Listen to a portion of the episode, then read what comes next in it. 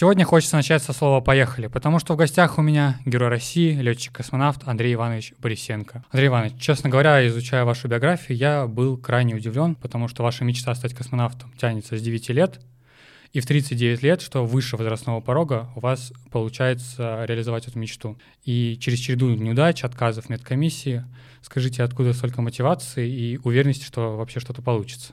Вы знаете, я вообще себя считаю э, удачливым человеком, что удача от меня не отворачивается. Правда, иногда это происходит в самый последний момент, что называется, впрыгиваю в последний вагон находящего поезда. И э, у меня вот это ощущение, что рано или поздно мне все равно повезет, оно у меня было на самом деле с детства. Наверное, поэтому я не сомневался, что своей мечты рано или поздно я достигну, но, конечно, э, не понимал, когда это наступит все-таки рано или поздно. Действительно, вот в моем случае это получилось достаточно, достаточно долгий путь. У меня только в 39 лет за... я был зачислен в отряд космонавтов, а возрастной порог был тогда уже 35 лет. Но вот мне опять же повезло, потому что э, к моменту э, принятия решения о зачислении в отряд я уже был сменным руководителем полета, имел за плечами опыт утопления, если говорить не, неправильно, или сведения с орбиты станции «Мир». Ну и вообще весь опыт э, работы в пилотируемой космонавтике э, с земной составляющей из Центра управления полетами, он, собственно говоря, и позволил принять решение, правильное для меня решение о зачислении в отряд, несмотря на э, уже превышение возрастного порога. А, я ну, как бы слышал о каком-то классическом а, пути космонавта а, с помощью военно-летного института, и потом ты как бы там работаешь какое-то время летчика, дальше можешь зачислиться в отряд космонавтов, и только потом уже могут там рассматривать твой возможный полет в космос. Как же сейчас обстоят дела, и вообще как, какой-то есть классический путь для космонавта? Теперь уже классических путей достаточно много. Для того, чтобы стать космонавтом, для того, чтобы иметь право подать заявление в отряд космонавтов, самое главное, чтобы вы там приняли нужно иметь соответствующее образование, которое которое является не только летным образованием. Нужно обладать в части профессии, это летная профессия должна быть, либо профессия инженерная, либо, естественно, научная, либо медицинская. Ну, собственно говоря, все. Ну, то есть, получается, сейчас человек, который, там, допустим, закончил Бауманку, у него есть э, инженерное образование, ну или любой другой технический вуз, он примерно предполагает, что у него есть э, достойное здоровье, он гипотетически сейчас может подать заявление в отряд космонавтов. Да, безусловно, гипотетически может подать заявление в отряд космонавтов. Правда, при этом есть еще дополнительные требования, там опыт работы по специальности в течение какого-то времени, потому что нужно резюме, характеристика с места работы и так далее. Но ряд еще других требований, э, которые, кстати, на сегодня э, являются для кого-то и непреодолимыми, а именно человек должен быть только гражданином Российской Федерации, не должен иметь никакого второго, третьего, четвертого гражданства, не должен иметь никакого разрешения на временное проживание так называемых зеленых и прочих карт. То есть э, вот он должен быть, если так можно выразиться, стопроцентным россиянином. Кстати, эта практика таких требований существует не только у нас в России, точно такая же жесткая практика у наших коллег-астронавтов в США, примерно с такими же требованиями. А с чем это связано? Почему такие требования именно гражданству? Это связано с тем, что человек, который э, приходит в отряд космонавтов, астронавтов, э, он выполняет в том числе и государственные задачи. И эти государственные задачи должны быть выполнены с гарантией того, что этому человеку можно доверять полностью. Поэтому это требование тоже существует. Понятно. Ну, то есть подает дальше человек заявку, и, соответственно, предположим, что человека принимают сейчас. Какая дальше процедура? Что дальше вообще происходит? Человек сдает документы, на самом деле при этом он еще не автоматически зачисляется в отряд космонавтов. Он должен пройти медицинскую комиссию, мандатную комиссию, должен сдать экзамены э, профессиональные, которые покажут его способности э, и в части обучаемости, в части владения терминологией, скоростью владевания новой информацией, технической информацией и так далее. После того, как вот эти все успешные экзамены и тесты человек сдаст, после этого будет выставлен определенный рейтинг, ну, допустим, там лучший, там чуть-чуть похуже человек и так далее. Рейтинг бальный, то есть кто-то набирает, там, ну, условно говоря, 10 баллов, кто-то там mm-hmm. 9, 8, 7, 6 и так далее. Дальше, э, после того, как э, кандидаты, прошедшие все этапы, вот эти ступеньки отбора, получает вот такой рейтинг, определяется, сколько человек будет зачислен в отряд космонавтов на данном этапе, вот данный набор. То есть, например, когда открывается набор в отряд космонавтов, э, расчеты показывают, что в этом наборе нам необходимо там 4 человека набрать. В этот раз. Дальше комиссия смотрит, сколько человек набрали вообще баллы. Если это больше четырех человек, то отбираются только те, кто имеет четыре самых высоких балла. Но, э, в принципе, если э, человек очень понравился, показал широкие, прекрасные результаты, и, допустим, пять человек соответствует вот этим очень жестким критериям, но могут принять решение о том, что будет отобрано не 4, а 5 человек. То есть подход такой достаточно гибкий, но, э, но очень э, жесткий и серьезный. Вообще, вот сейчас есть тенденция к тому, что ужесточается требования вообще к комиссии, к медицинской комиссии, к осмотру космонавта, или наоборот, она более лояльно становится? Знаете, на самом деле, наверное, такая небольшая легенда и, можно сказать, заблуждение, что самое главное – это пройти медкомиссию. На самом деле, только один и далеко не самый важный шаг, который существует на пути профессии космонавта. Правда, этот шаг, который никак обойти нельзя. Действительно, здоровье должно соответствовать критериям, которые прописаны в специальном приказе. В принципе, этот приказ, я бы не сказал, что он смягчается, но он уточняется. И, в общем-то, он уточняется в сторону, наверное, смягчения, я бы сказал бы, потому что мы получаем опыт, мы, я имею в виду э, специалисты ракетно-космической отрасли, а главное, врачи получают опыт, чего нужно опасаться в части здоровья космонавта, а к чему можно отнестись более легко, потому что, как показала практика, это не несет за собой какие какие-то серьезные риски, которые в начале космической эры, там 60 лет назад, предполагалось, что они будут. Какие первые эмоции, когда появляется невесомость в корабле? что вы почувствовали, а, или вы, проходя такую психологическую подготовку, просто продолжили быть очень сдержанным и просто продолжили полет. Ну, о сдержанности здесь, конечно, речь не идет. Не идет, э, наверное, ни у, какого, ни у кого из космонавтов. Я, по крайней мере, не слышал э, ни одного человека, кто сказал бы, что ему было вот этот момент прошел незаметно. Ну, есть, ну, возникла невесомость, ну и ладно, летим дальше. Нет, такого ни у кого нет. И, наверное, э, в первую очередь из-за того, что в момент, когда возникает невесомость, вот ее, она на тебя наваливается после отделения корабля от ракет-носителя, в этот момент наступает вот это Э, момент, когда ты достиг вершины своей профессиональной карьеры, ты стал космонавтом, настоящим космонавтом, когда все уже позади, все, э, все издержки нашей, риски космической профессии, когда ты можешь в космос так и не полететь, уже осталось где-то далеко за спиной. И вот ты наконец добрался до своей профессии, до того, ради чего, собственно говоря, ты потратил э, все предыдущие годы, там, десятки лет для того, чтобы достигнуть. Поэтому здесь скорее ощущение больше такого эмоционального, эмоционального подъема, это даже не подъем, я бы сказал, что это состояние эйфории. Хотя первый раз это возникает чуть-чуть пораньше, тогда вот это ощущение, что дошел до профессии, до вершины профессии, возникает тогда, э, когда еще на Земле начинает работать э, двигатель первой ступени ракет-носителя, и ты понимаешь, что вот этот момент, когда ты проходишь, как говорят авиацию, точку невозврата, когда уже все, путь только наверх. Ты уже что бы ни случилось, э, двигатели не отключатся на земле э, перед стартом. Стартовая команда не откроет люк и не вынет экипаж из корабля с непонятной перспективой, когда же ты все-таки полетишь в космос.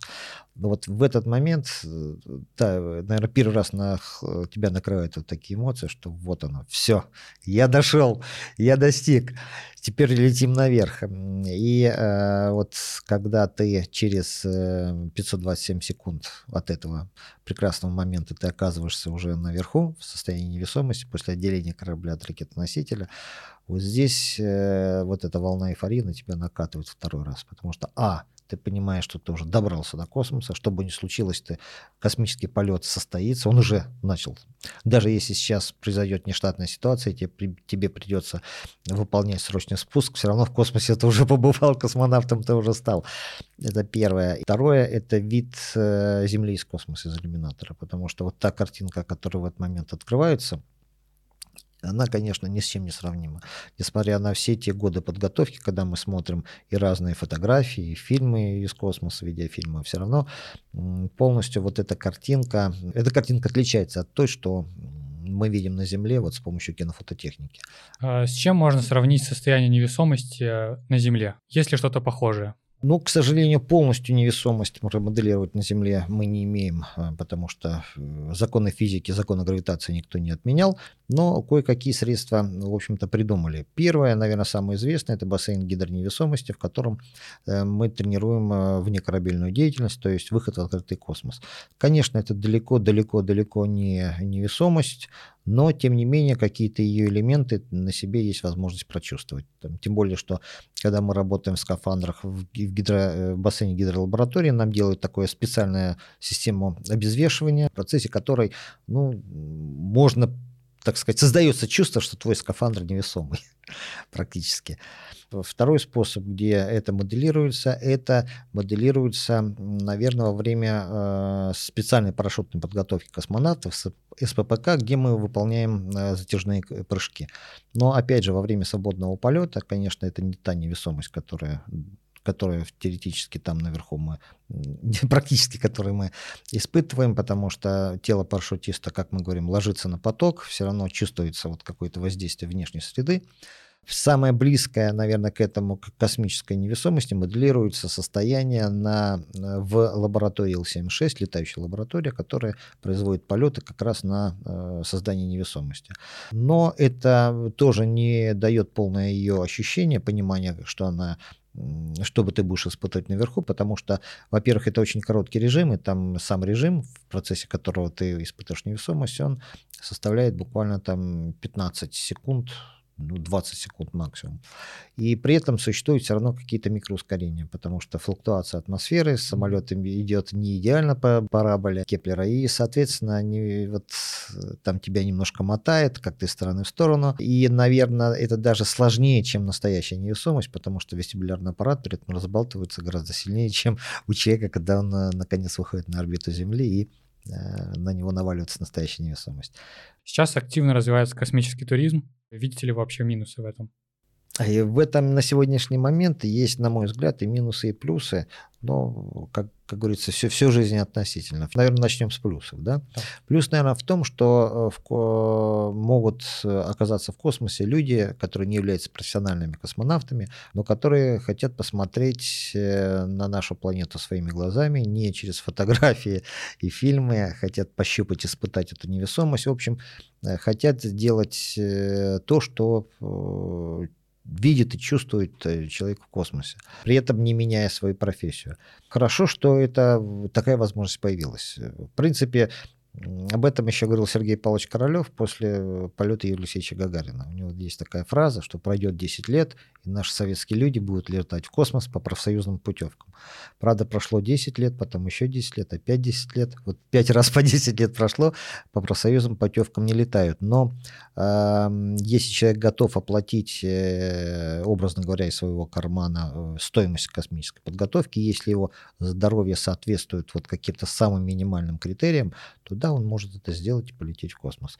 Чем больше людей будет летать в космос, наверное, тем будет лучше в, в любых аспектах вот этого нашего процесса. Потому что человечество должно уметь жить вне Земли. Но это уже отдельный вопрос, который мы можем обсудить, зачем это нужно. Но в любом случае, э, я хочу сказать, я уверен в том, что человечество должно уметь это делать, и чем больше людей будут уметь это жить, чем, э, тем, собственно говоря, наверное, будет лучше для нас всех.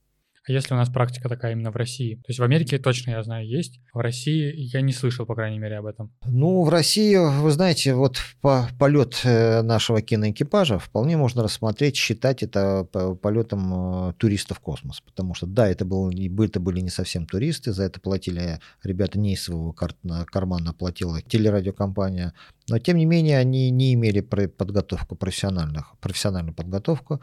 Они готовились всего-навсего 4 месяца. Поэтому в этом смысле в России тоже появились такие люди, которые полетели в космос в качестве туристов. Я периодически слышал о том, что космонавты, космическая комьюнити как бы немножечко скептически относятся именно к туризму и вообще к людям, которые вот так легко попадают в космос, потому что для космонавта это все-таки большой путь, и я бы, если честно, тоже на их месте, наверное, бы обижался?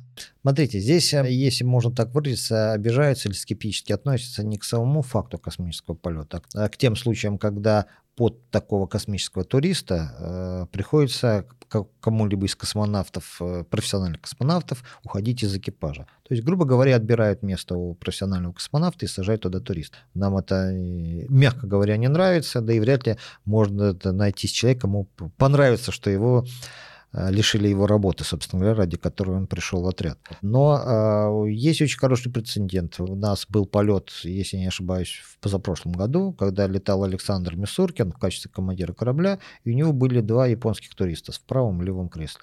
Вот тогда под этот полет создавался отдельный космический корабль «Союз», закладывался, его э, финансировали, создавали, и потом э, э, этот корабль и вы, вывез вот этих туристов в космос. Значит, это тот был случай, когда ни у кого из профессиональных космонавтов не отбирали, грубо говоря, его место в самом космическом корабле, а наоборот, командир корабля Саша Мисоркин получил еще одну полетную возможность слетать в космос. Поэтому здесь интересы и туристов, и профессиональных космонавтов сошлись в одной точке.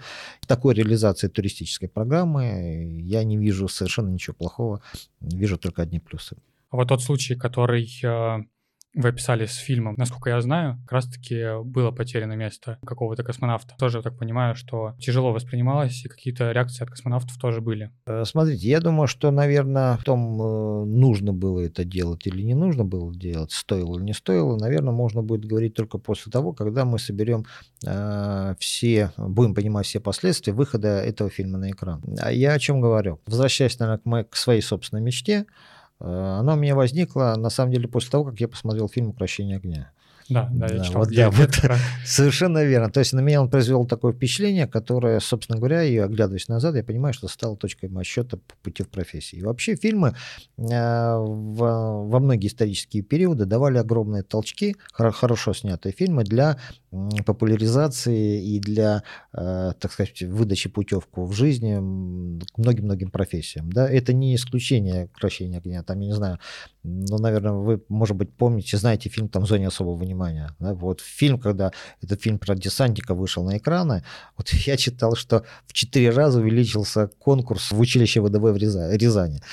До этого момента, наверное, такие гражданские профессии, какие получали толчки, ну, 9 дней одного года был такой фильм, очень да, хорошо да, снятый, да. да, когда всколыхнул буквально интерес к физике, и молодые люди гурьбой шли в технические вузы. Доживем до понедельника, да. После этого выхода этого фильма на экран и ряд других фильмов резко повысился конкурс в педагогические вузы. Поэтому если последствием выхода на экран нашего э, фильма «Вызов» увеличится количество ребят, которые захотят, если не лететь в космос, то, по крайней мере, связать свою жизнь с инженерными профессиями, профессиями, не обязательно в ракетно-космической отрасли, но в ракетно-космической отрасли тоже, тогда, наверное, стоило принимать такое решение. Мне попался заголовок, в котором Юлию Пересильд, кильти актеров, а, выдвинула на звание Героя России. Как вы вообще к этому относитесь и имеет ли это место быть вообще в современной космонавтике? Ну, вы знаете, это ведь только киногильдия выдвинула. Больше ни у кого таких предложений не было. Я думаю, что просто полет в космос даже по заданию кинокомпании это все-таки еще недостаточное основание для э, присвоения вот самого высокого звания нашей Родины. Это мое личное мнение.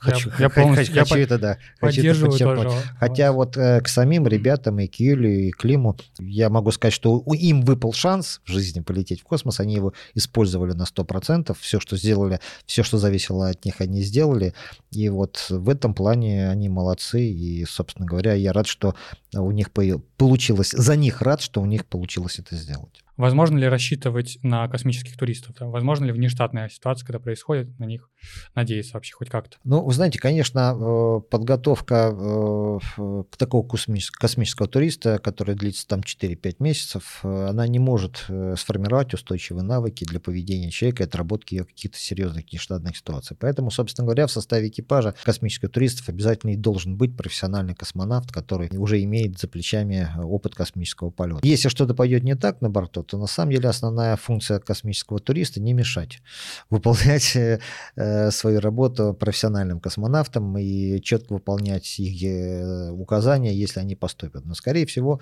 э, указаний такую, таких будет минимум, и ожидать от космического туриста, кроме каких-то действий, которые необходимы для того, чтобы он сам остался бы в живых, живым и здоровым, да, конечно, на подготовке тоже даются какие-то вещи,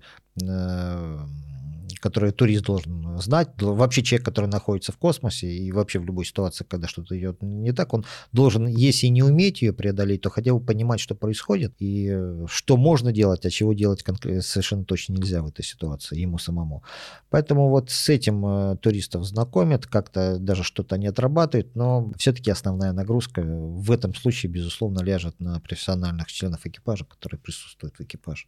Ну, как раз-таки я вашу вот мысль читал о том, что важно то, что с космическими туристами будет профессионал. То есть да, не безусловно. просто состоит из только космических туристов, а чтобы был всегда рядом профессионал. Безусловно, поэтому вот опыт э, автономного космического полета, я сейчас не помню, SpaceX запускал, где были только одни космические туристы, да, э, был такой да, вот. На мой взгляд, это очень опасный прецедент, потому что он создал ощущение того, что это безопасно и можно делать, по крайней мере, у непрофессионалов. И э, я э, уверен, что это все может вот так успешно продолжаться до первой нештатной, серьезной нештатной ситуации. Потому что если бы у них там, не дай бог, отказал бы двигатель, не включился бы, если бы у них бы вдруг произошла бы разгерметизация корабля, если там дал, дал бы сбой СОЖ, я уверен, что вероятность э, того, чтобы она, они вернулись бы на Землю живыми и здоровыми, она была бы очень мала. Очень надеюсь, что больше таких экспериментов делаться не будет, не будет потому что если случится катастрофа,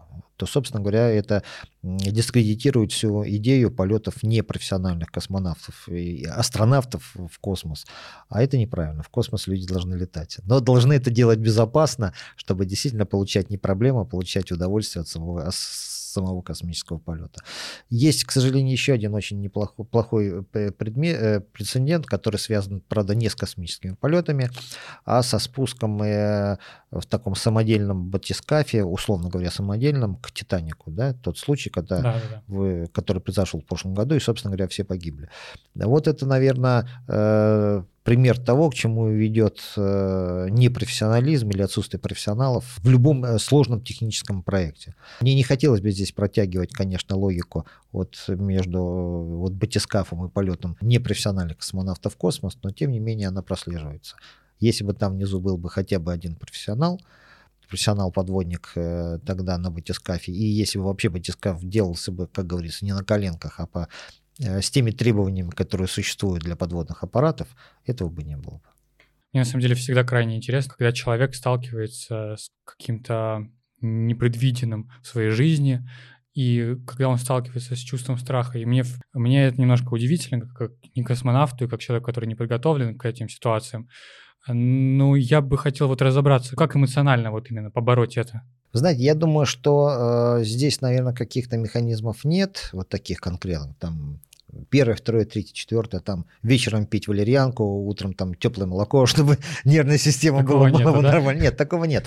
Я думаю, что это приходит, наверное, вследствие, как бы, если можно так выразиться, автоматически, вследствие огромного количества э, тренировок, которые проводятся на эту тему. То есть Тогда, когда ты четко понимаешь, что тебе действовать, как действовать в той или иной ситуации. Когда ты э, это, наверное, уже делаешь многие вещи рефлекторно. Э, вот в этот момент, наверное, формируется вот это чувство страха, которое, естественно, существует у каждого нормального человека, оно, наверное, трансформируется все-таки в какую-то просто внутреннюю готовность к тому, что все пойдет очень плохо. Если разгерметизация, то быстрая, если пожар, то обширный, потому что все, что э, проще этого, оно и проще ликвидируется, и меньшую опасность ведет. Поэтому организм как бы уже к этому готов, готов к этому развитию событий. Вот у меня было такое ощущение, что когда такое случается, ну, на Земле проигрывается, моделируется, у тебя даже время как-то замедляется. То есть, э, на самом деле, оно субъективно начинает течь гораздо медленнее, ты вроде бы гораздо больше информации успеваешь воспринять, там, понять, что тебе делать в следующий момент, да еще проконтролировать действия своего товарища, все ли он правильно делает. Одна, кстати, из правил вот, отработки нештатной ситуации, так называемый перекрестный да, эм, контроль, когда ты делаешь то, что должен делать ты в рамках нештатной ситуации. Еще краем глаза смотришь, стараешься успеть посмотреть, что делает товарищ, чтобы увидеть не сделал ли он какой-то ошибки. И ты понимаешь, что он делает то же самое, краем глаза следить за твоими действиями.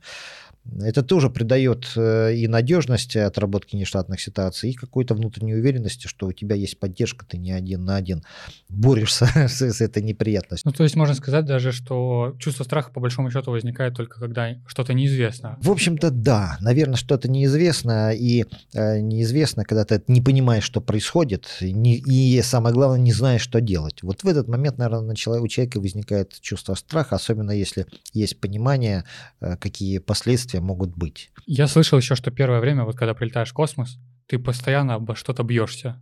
Так ли это? Да, это действительно так. Ты цепляешься тогда, когда ты перемещаешься в другие, внутри станции на более длинное расстояние, чем ближайшие два метра. Действительно можно наблюдать, что когда прилетает человек, который особенно прилетел в космос первый раз, еще никакие навыки вот такие не сформировались, поведение в невесомости и управление своим телом, то вот летит такой молодой космонавт по станции, следом за ним летит куча вот такое облако сбитой разной техники, там фотоаппараты, объективы, потому что цепляется ногами, руками за те предметы, которые крепятся на боковых поверхностях, а они крепятся на велкро, то есть их легко, в принципе, достаточно можно сбить э, каким-то случайным усилием.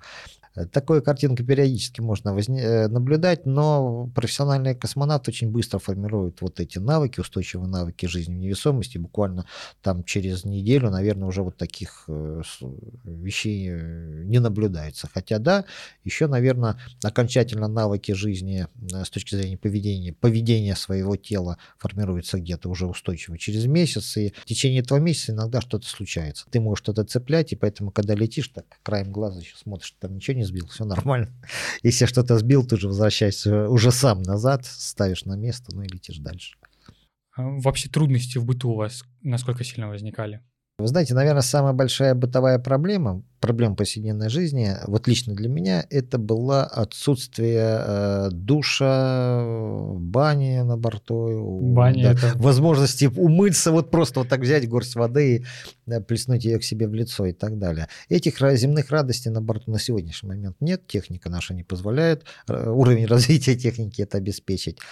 Поэтому, например, вот вся личная гигиена космонавтов в течение всего времени выполняется исключительно с помощью сырых полотенец или салфеток, которую ты либо предварительно сам смачиваешь в холодной или в горячей воде перед началом процедуры, либо используешь готовые привезенные из земли полотенца, которые упакованы в специальную упаковку имеют предварительно под пропитку там раствором на основе трав, если не ошибаюсь скажем так, с эмоциональной точки зрения это удовольствие небольшое. Вот так мыться два, два раза в день, два раза в день, потому что два раза физкультура э, в сутки э, планируется у каждого космонавта, и после каждой этой физкультуры нужно тоже приводить свое тело в порядок. Все остальное гораздо проще, потому что еда уже готова, там сковород, на сковородке жарить ничего не надо, в микроволновке тоже не надо ничего разогревать, потому что пища разогревается по-другому и готовится. Стирка, тоже не входит в программу э, того, что нужно делать на борту станции, потому что стиральной машины у нас нет. Все у нас в этом смысле одноразовая. Рубашку относил там 5 дней, потом и она утилизируется, выбрасывается в мусор, ну и так далее. Распорядок э, довольно-таки суровый, то есть нет свободного особо времени. А, свободное время есть, номинально оно есть. Безусловно, у нас есть э, рабочий день, есть э, окончание формальное рабочего дня. Дело в том, что много работы в космосе возникает такой внеплановой, которую тоже нужно делать. Во-первых, ее надо делать. Во-вторых, нужно готовиться к последующим работам, которые, допустим, запланированы на следующий день или через день. Иногда происходит какая-то нештатная ситуация, когда приходится делать дополнительную работу, которая заранее не прогнозировалось, потому что, ну, потому что не знали, что там что-то произойдет. Собственно говоря, на это все свободное время уходит. Наверное, чистого, вот в буквальном нашем земном понимании свободного времени в сутки остается, ну, минут там 15, там 20, когда ты можешь спокойно там поглазеть, что называется, в иллюминатор или попытаться там фотографировать поверхность, интересные точки пейзажа Земли или что-то еще сделать. Номинально суббота и воскресенье тоже являются выходными днями, но в, выход... в субботу у нас половина дня уходит на уборку, станции станция всевозможная. Плюс, опять же, дополнительная работа, которую Земля нам не имеет права запланировать в рабочий период, потому что это будет уже нарушение режима труда и отдыха, но работа существует. Поэтому Земля выдал, выдал, изобрела такой волшебный документ под названием Task-лист, куда вписываются все те работы, которые сделать хорошо бы, но которые запланировать с юридической точки зрения не имеют права. Ну и дальше разговор получается с Землей такой. Ребята, вот у нас есть на сегодня Task-лист, там вот такие-то работы указаны. Если у вас силы, желания и возможности есть, ну, мы будем рады, если вы эту работу сделаете. Но если вы хотите отдохнуть, то отдыхайте.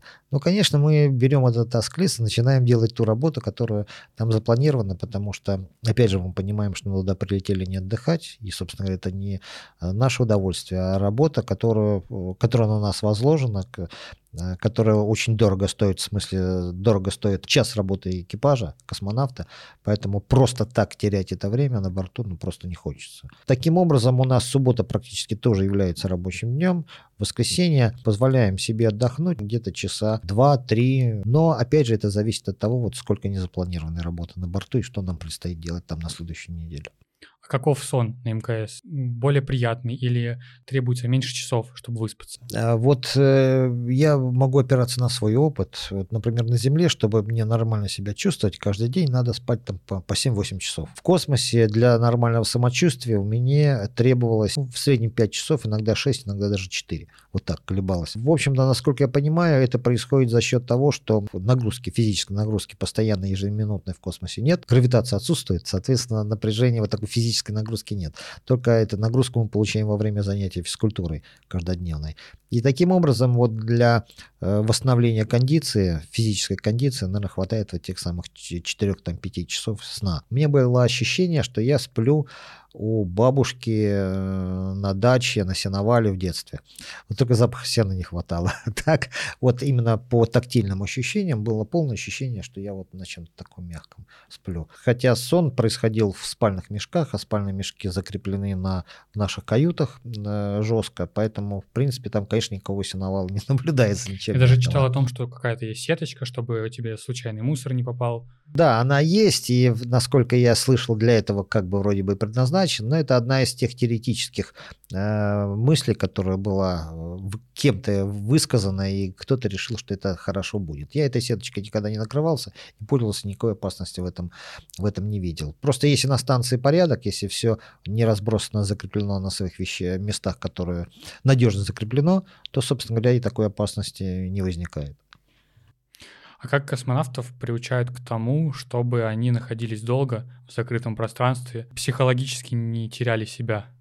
Вы знаете, с нами очень жестко работают психологи еще на этапе отбора. Если у человека есть какие-то предположения, что он э, там болен клаустрофобией или у него есть какие-то проблемы с этим, если он там боится замкнутого пространства, если он человек конфликтный, не может построить, не сможет построить по прогнозам психологов, психологов там взаимоотношения в отряде, эмоционально неустойчив и так далее. Этот человек будет просто отсеян еще на этапе отбора в отряд космонавтов, и, скорее всего, космонавта не попадет. Поэтому у меня не было вообще с этим никаких проблем, и как-то специально э, мне адаптироваться к небольшому замкнутому пространству не было никакой необходимости. А потом надо не забывать о том, что у нас одним, одним из тестов еще на этапе общей космической подготовки есть тест по прохождению сурдокамеры. И э, там космонавт находится в течение пяти рабочих дней. Из этих пяти рабочих дней мы в понедельник туда садимся, в пятницу нас оттуда отпускает, но э, есть такая очень неприятная вещь в течение этих, этого времени. Режим непрерывной деятельности. Это тогда, когда мы э, с утра, во вторник с утра встаем, просыпаемся в 8 часов утра, а дальше ложимся спать только э, в 23 часа в четверг. А вот все остальные 60, если я правильно помню, 64 часа, это режим непрерывной деятельности, когда мы не спим вообще, от слова совсем, ну, для многих это фантастика, однозначно. Тем не менее, это вот этап прохождения отбора в отряд. Но мы же не просто не спим. Если просто не спать, это было бы еще, может быть, не так э, сложно. А сложнее всего то, что в течение этого времени мы загружены работой, которые нам все работы, придумывают психологи. Это э, там решение различных операторских задач, психологических тестов, снятие объективных параметров, там ЭКГ, энцефалограммы и так далее. А э, работа построена так, особенно психологические тесты в течение этого времени, чтобы вывести человека из состояния эмоционального комфорта и, так сказать, душевного равновесия. Например, вам предлагаются тесты, где вам нужно э, разложить фотографии э, людей, э, от наиболее приятных к менее приятным, э, но с небольшим нюансом, что эти фотографии являются душевно больных людей, еще из взятых из дореволюционных источников, чтобы не обойти какие-то этические, э, так сказать, сложности. Вот. Но, тем не менее, вот эти фотокарточки людей э, используются в таком тесте. Сразу могу сказать, что там э, вид... Э, вот очень сложно из этой э, предложенных фотографий выбрать того, кто мне больше всего нравится, или того, кто меньше нравится. Потому что взглянуть на каждую фотографию, но если не в дрожь бросает, то, по крайней мере, доставляет большое количество таких отрицательных эмоций. И вот представьте себе, что вам, вам этот тест повторяют там через каждые 12 часов постоянно. Фотографии при этом меняются. Фотографии при этом немножко меняются, но в основном это одни и те же фотографии. Там ну, э, наблюдают за э, динамикой изменения отношения к тому, к той или иной визуальной картинке. И опять же, психологи делают какие-то свои умозаключения на основе этого теста в том числе. Или вам выдается какая-то совершенно абстрактная картинка, вот совершенно непонятное что, э, и вам по этой картинке нужно написать в течение 15 минут рассказ с введением и окончанием. Хорошо э, продуманный, э, нормальным языком. Ну, что вам подсказывает ваша фантазия. И там люди что только не писали. Там и Штирлиц шел по Берлину в 45 году, и там космос куда-то фантазия кого-то отправляла, и писали о каких-то своих детских э, переживаниях, э, страхах, которые были в глубоком детстве. В общем, допускается все. Главное, чтобы это было бы связано, понятно, и э, рассказ составлял бы, и он был бы вот уложен, его написание в 15 минут. Не 16, не 17, а именно не, не более 15. И опять же, вот, допустим, вот этот тест повторяется там через каждые три, по-моему, или четыре часа. Я э, за всю предыдущую жизнь столько не писал изложений диктантов в школу, сколько мне пришлось записать за, за вот тот режим непрерывной деятельности. Я могу сказать, что, в принципе, этот весь тест построен на то, чтобы вскрыть э, какие-то возможные психологические патологии у человека, которые невозможно вскрыть другими способами. То есть для этого, поэтому человек ставится в такое очень жесткое, жесткое, жесткое состояние и, собственно говоря, должен его пройти. Если не прошел, собственно говоря, дальше путь в космос тебе закрыт. Я это к чему так долго рассказываю? Наверное, к тому, чтобы создал э, понимание того, что после таких всевозможных тестов уже вопрос о том, как человек чувствует себя в закрытом пространстве, он снимается сам собой, потому что он, если этот тест прошел в закрытом пространстве, он будет себя чувствовать совершенно нормально. Я, на самом деле, еще заходя периодически на видео про космонавтов и готовясь тоже, всегда замечал такое, что в комментариях люди пишут о том, что космонавты скрывают от нас, что они видят какую-то внеземную жизнь.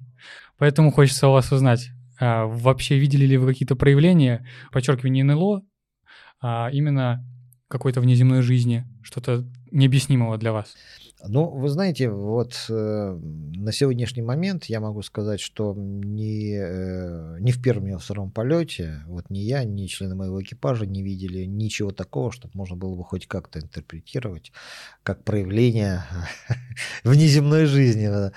Действительно, в космосе встречается иногда э, явления, которые трудно, наверное, объяснить вот так мгновенно. Да? Нужно немножко подумать, включить голову, а что это такое. У меня во втором, в первом полете был такой случай, я его назвал э, лунным зайчиком. Значит, вот представьте себе такую ситуацию. Летим над темной стороной э, Земли. Я смотрю вниз в иллюминатор и вдруг вижу на поверхности такое, Земли такое не очень яркое, но различимое глазом световое пятно. Я вот, у меня первая была мысль, что что-то я наблюдаю, видимо, Након- ви- да, наконец-то вот оно. Сейчас я буду первым землянином, который будет контактировать с цивилизацией. В следующую секунду я понимаю, что размер этого пятна, ну, где-то километров, наверное, 500 в диаметре, 600. И э, думаю, ну, наверное, это даже для инопланетян как-то очень многовато. Такой масштабно, да, такой источник света иметь, который дает такой лучик на Земле. Не стали будоражить Землю мы с ребятами этим сообщением, я позвал коллег, стали думать, что, что это такое, анализировать ситуацию. И достаточно быстро разобрались, что лунная ночь, с Луна, видимо, невысоко над горизонтом, атмосфера чистая, полнолуние. И вот отражение света Луны, он давал вот такой эффект светового пятна на поверхности Земли. Все, все очень все просто, да. Но потребовалось, да, потребовалось там минут 5, может быть, 10, сейчас мне уже сложно сказать, сколько прошло, для того, чтобы проанализировать ситуацию и понять физику этого процесса. Поэтому, безусловно, вот все такие э, вещи в космосе, которые, которые случаются иногда на наших глазах, они имеют вполне объяснимую природу, которая не требует каких-то э, фантазий на эту тему. То есть э, такого прям, что вы не могли объяснить, в итоге не было? Нет, не было. Я с этим не сталкивался. Я думаю, я сейчас просто понял, что если даже вы, вы бы ответили, что э, видели, люди бы такие наконец-то хоть кто-то признался, а если вы отвечаете, что не было, люди скажут просто, им же запрещено. Они да, не признается, не да, призна... давал подписку. Да, да, да. Это удивительно. Ну да, а что насчет э, плоской Земли? Да, это второе, что и в, сети очень активно обсуждают. Плюс к этому обсуждают, что мы в космос вообще не летаем, а все снимается на э, этим самом на Мосфильме в павильонах. Вся жизнь в космосе у космонавтов. С этим я тоже сталкивался. Ну, что надо сказать по поводу плоской Земли? Ну, ребята, надо учить физику хотя бы в школе, хотя бы элементарно. Мне как-то вот сложно, наверное, объяснять, потому что сложно доказывать, что дважды два это 4, а не 5, да, и не 3. Вот точно так же сложно, наверное, доказывать, что Земля круглая. Да? Ну, например, мы, э, кто-то из нас плавает, плавал в, в открытом море, в океане. Если посмотреть э, в открытом море на горизонт, вы, мы даже там невооруженным глазом увидим, что э, горизонт Земли имеет кривизну как раз шарика. Да? Мы все летаем, ну, скажем так, большинство из нас летает на самолетах. Да? Если на высоте 10 тысяч над, э, опять же, лететь над океаном, ты уже там более явно, чем на корабле, видишь кривизну э, горизонта. Ну, хотя бы вот такой самый элементарный пример, да, э, который доступен, ну, наверное, практически всем, уже э, должен э, положить конец обсуждению, Земля круглая или плоская просто так уверенно об этом всегда говорят. Я даже вам специально нашел один маленький фрагментик, который хотел вам показать. Каким космонавтом? Который летает в космос. Кто вам сказал, что куда-то летает? А куда они? Зайдите, зайдите фейковая космонавтика. В, в Ютубе наберите. Или космические ляпы. И там вам куча всяких разных роликов показано, где вас, ну, объясняют, что вас дурят. А как быть с людьми, которые своими глазами видели полеты космических ракет? Кто видел? Вы видели хоть один полет, который полетел бы в космос? Вот ракета вот стартует, да, все старты. Хоть одна ракета полетела туда. Все ракеты поднялись, я ракетчик, я служил в ракетах, в ракетных частях. Ракеты все поднялись на определенную высоту, и потом легли, и полетели параллельно Земле. Куда легли? На параллельный курс. Все ракеты вот так вот летят. И летят дальше куда? Летит. Подождите. Если Земля плоская. Над землей летят. А потом куда? Они падают? Над, над землей. Ну вот, как-то так. Э, да, ракетчик. Не знаю, действительно ли он служил, а если служил, то кем вот, в ракетных войсках. Потому что, как бы, ну, ребята, ну это же обыкновенная динамика полета. Для того, чтобы набрать первую космическую сколу, скорость ракеты обязательно ляжет на курс параллельный э, по э, местному горизонту, вот под небольшим углом, потому что иначе ты эту скорость просто не наберешь первую космическую. Ну, ну это совершенно такие элементарные вещи, которые лежат на поверхности, которые, кстати, рассматриваются в курсе физики. Но, по крайней мере, рассматривались, когда я учился в школе. И в наше время тоже рассматривается. Ну, поставим, наверное, под сомнение, что ракетчик. Все-таки хочется в это верить, нежели в то, что это действительно ракетчик. Ну, скажем так, если он, раки... если он служил ракетчиком, э, мне жаль того командира части, где он служил. А мне жаль ракетные войска, наверное, даже скажу так.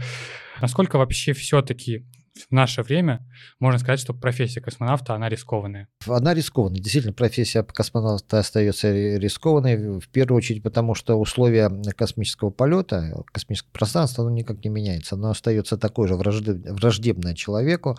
Чем дальше мы летаем, мы понимаем те сложности, с которыми человек сталкивается. На самом деле, на сегодняшний момент мы еще летаем в достаточно комфортных условиях по сравнению с теми условиями, с которыми человечество столкнется на межпланетных трассах или даже при полетах к Луне. Значит, сейчас э, на высота э, полета Международной космической станции, там 400 километров, плюс-минус 20 километров. Мы летаем э, ниже радиационных поясов Земли. То есть магнитное поле Земли, собственно говоря, защищает нас от большинства видов излучений, галактических излучений, которые существуют в космосе. А вот при полетах даже к Луне мы, нам придется оставлять защиту нашего магнитного, магнитного поля Земли уже за нашими, за нашими спинами. И там проблема, например, радиации, галактической радиации, космической радиации, она становится очень серьезной. Есть очень настораживающая, настораживающая информация по поводу степени этой серьезности. Да?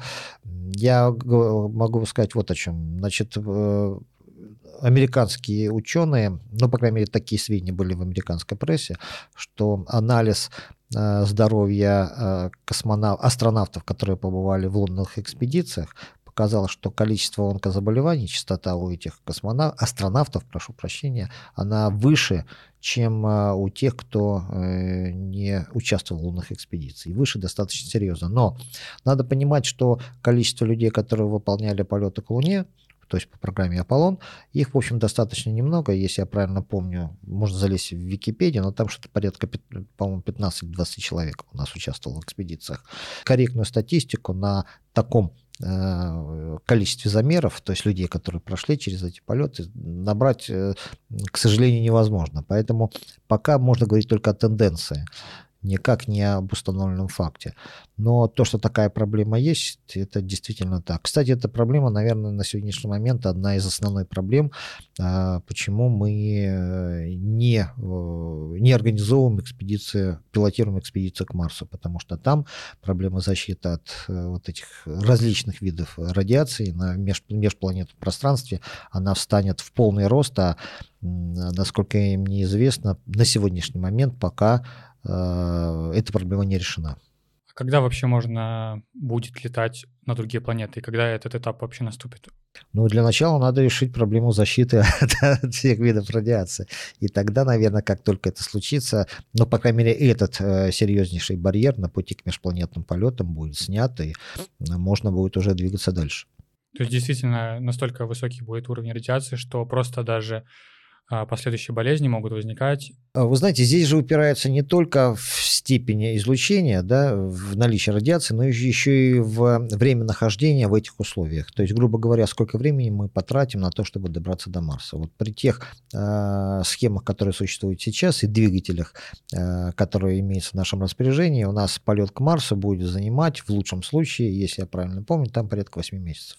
Это очень длинно для того, чтобы остаться здоровым при большой лучевой нагрузке. Поэтому у нас на самом деле два пути решения проблемы. Либо резко увеличивать скорость, с которой мы перемещаемся, что пока не просматривается, потому что значит, есть определенные технологические сложности в создании двигателей, которые позволят это делать более быстро. Вот. Либо создание защиты, которая позволит находиться эти без, безопасно для здоровья, находиться эти там 6, 7, 8 месяцев в условиях повышенной радиационной обстановки плохой. По какому, какой путь более быстро будет решен, наверное, сейчас прогнозировать очень сложно. Но мне кажется, что все-таки мы защиту быстрее создадим, чем э, новые двигатели, которые позволят нам до Марса добираться за, не знаю, за несколько дней, скажем так. Еще один факт, который меня вот лично в вашей биографии крайне удивил, это то, что вы э, должны были быть одним из первых космонавтов, который полетит на SpaceX российских космонавтов. А почему в итоге не состоялось? Ну, вы знаете, это как раз вот э, вопрос к тому, сколько э, э, приносит здоровье космический полет или не приносит. Вот как говорят наши врачи, мы тоже шутим, что космический полет здоровья не приносит.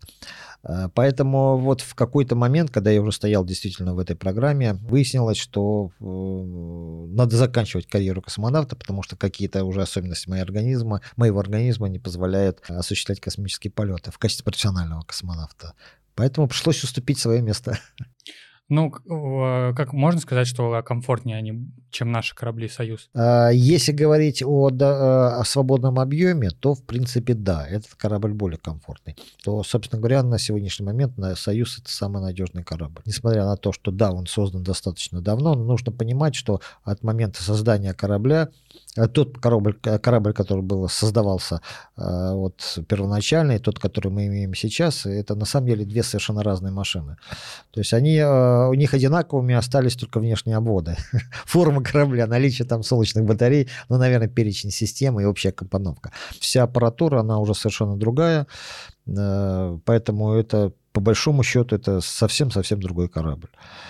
Я еще прочитал такой факт, что вы два раза в свой полет брали книгу «Лунная радуга» фантаста Сергея Павлова. Почему именно эта книга?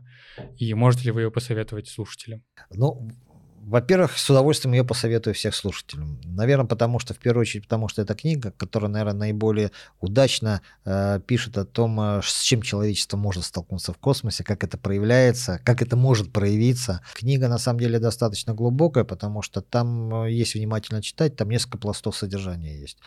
Первый пласт, наверное, который лежит на поверхности, это вот такая, э, такие приключения. Там кто-то бегает, из чего-то стреляет, куда-то метеориты покупает, попадает. В общем, такой экшен.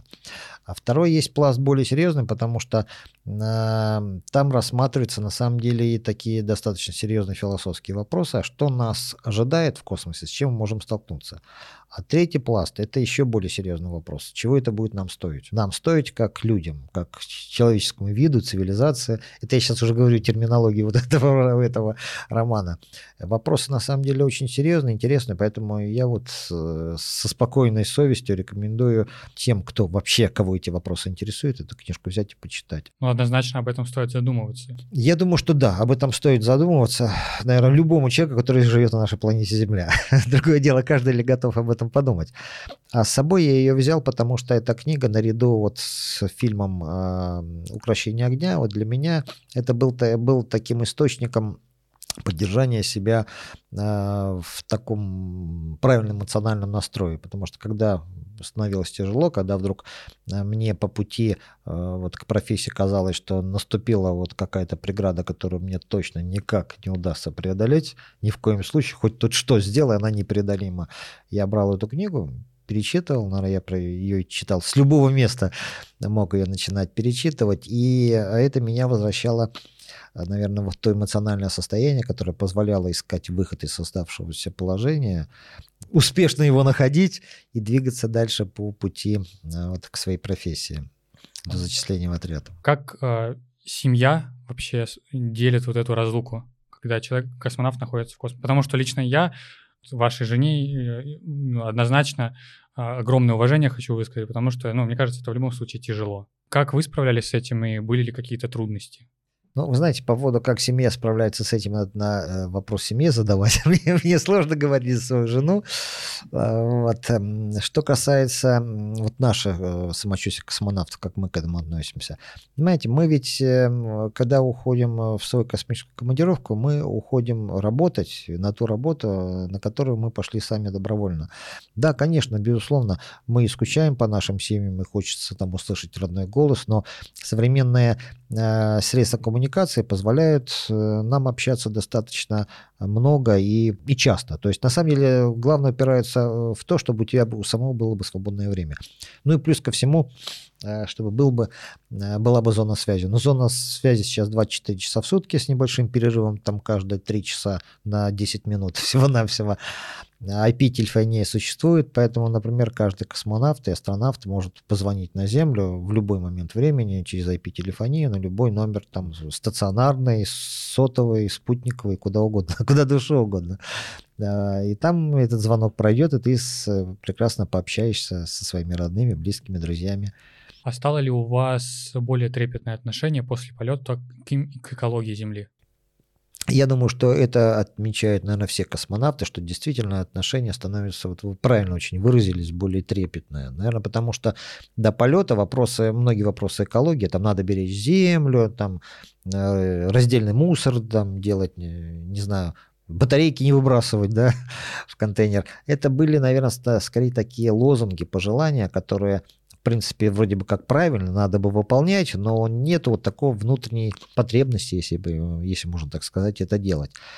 А вот когда э, ты смотришь на нашу планету из иллюминатора сверху с 400 километров и видишь э, вот результаты там пожаров, разливов нефти на, в мировом океане, когда ты прилетаешь над Оралом и видишь там, понимаешь, что там действительно происходит такая экологическая катастрофа. Это сложная э, сформулировать, почему вот это, это ощущение есть. Это настолько большой масштаб, что видно из Это, космоса. это, это серьезный масштаб. Вы знаете, наверное, это можно сравнить с взглядом на кожу здорового человека. Ну, смотрим да, друг на друга, все кожа как кожа. А вот у кого-то там есть какие-то прыщи, ожоги, рубцы, и ты не являясь доктором по профессиональным, да, ты все равно видишь на этот участок кожи и понимаешь, что здесь что-то что очень плохое. Вот то же самое, наверное, э, возникает и при взгляде вот на э, участок Орала на Аральское море из иллюминатора корабля.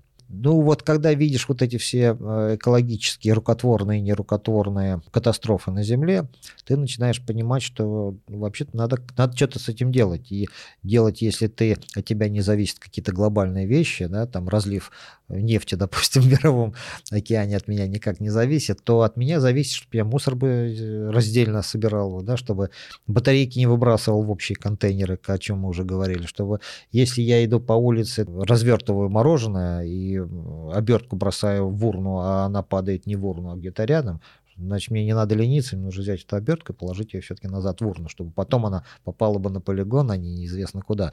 То есть э, возникает понимание и желание делать пусть небольшие мелочи, те, которые зависят от тебя в нашей повседневной жизни.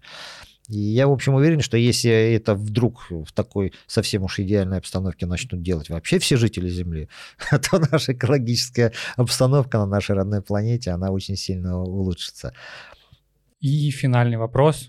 В чем смысл жизни? Да, это очень сложный вопрос. В чем смысл жизни? Наверное, на мой взгляд, смысл жизни в том, чтобы реализовать э, то, что ты считаешь необходимым реализовать в этой жизни. Для того, чтобы все-таки сделать, наверное, вот э, то, о чем потом буду тебя вспоминать. И вспоминать э, хорошими словами, чтобы тебе бы вспоминали бы с теплотой, э, когда ты уже уйдешь в другой космический полет, и, собственно говоря, тебе останется воспоминание. Вот если это э, человек умеет, сможет сделать, значит, наверное, он прожил свою жизнь не зря, и, собственно говоря, в этом смысл жизни. Спасибо большое, я крайне восхищен. Конечно, это мечта любого мальчика стать космонавтом. И надеюсь, все когда-то мы к этому прикоснемся. Спасибо. Спасибо.